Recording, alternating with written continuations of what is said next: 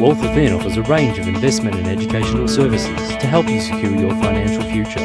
Whether you're an aspiring trader or simply want to increase the strength of your portfolio, Wealth Within are dedicated to maximising your investment returns.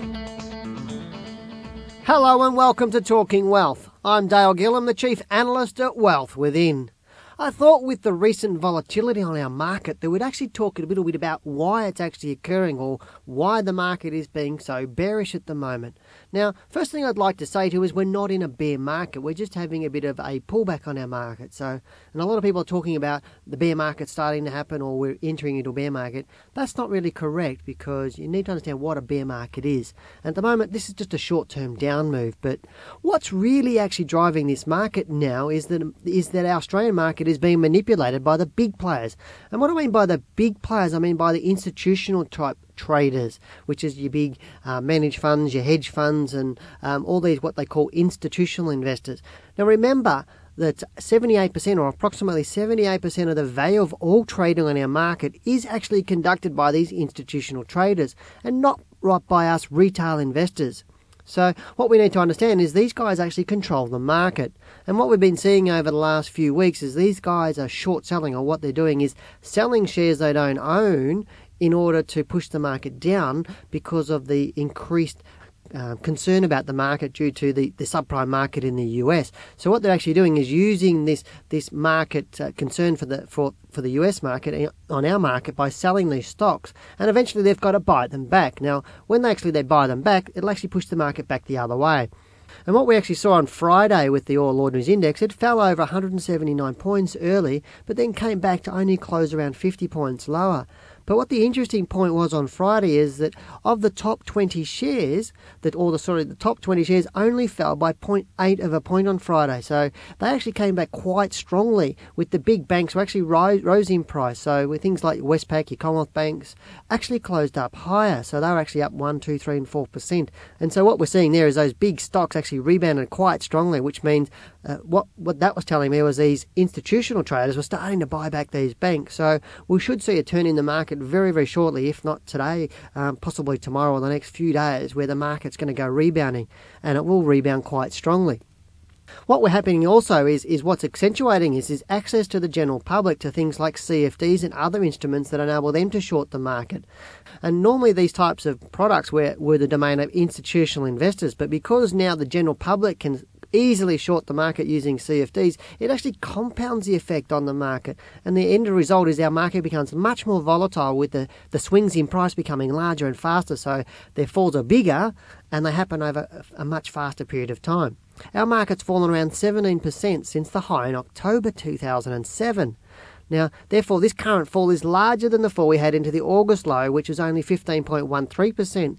Now, normally we have our, our market falls um, into a yearly cycle or yearly lows. Now, but it's really, really, really unusual for our market to have two large falls in one year.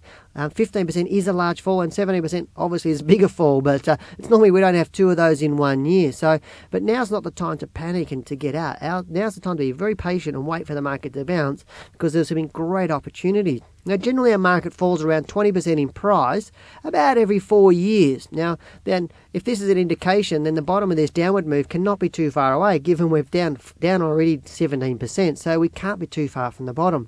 Now, to date, the Dow Jones has fallen about fourteen point seven eight percent since the October high, and the Dow is doing something really unusual right now in that it looks like it's falling into a six-year low, which really has only ever caused, uh, actually only occurred once, and that was in the nineteen thirties in the Depression era, so, and it's never done it before, so it's something really, really unusual. And that's not to say our market's doing the same thing as what the Dow's done. To my knowledge, at least, we've never, ever had a six-year low in our market in its whole history. So, uh, and also remember, we don't always follow the Dow. I know some people say we follow the Dow implicitly, but we actually don't. And remember back in uh, January two thousand, the Dow made an all-time high and then fell all the way down to October two thousand two, um, which was its last four-year low.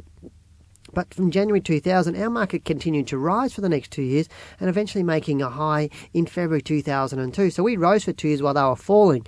And then eventually in February two thousand two, we turned and fell into March two thousand three, whereas their low happened in October two thousand two. So they were they were rising for five months while our market was falling. So there's a, a very, very current point in time where we're out of sync with the Dow, and we get that way all the time. At the moment, the Dow has fallen below its August lows, and same with the S and P five hundred in the U S, whereas we're still above those four-year lows that we've had, uh, the, sorry, the August lows we had last year. So it means our economy is actually much stronger and, and, and much more resilient to this market or this nervousness on the market. So be patient, because the share market's not really a short-term investment. It is actually a medium to long-term investment. So if you own shares at the moment, or you're watching your super funds go down, or you're watching your managed funds go down, this sort of thing happens every now and again. And it, yes, it looks it's, it is concerning because you're watching your capital erode. But remember, it will come back again, because these long these periods of periods where the market falls away, they don't last for that long, and then the market will rebound and, and rise to new highs like it always does.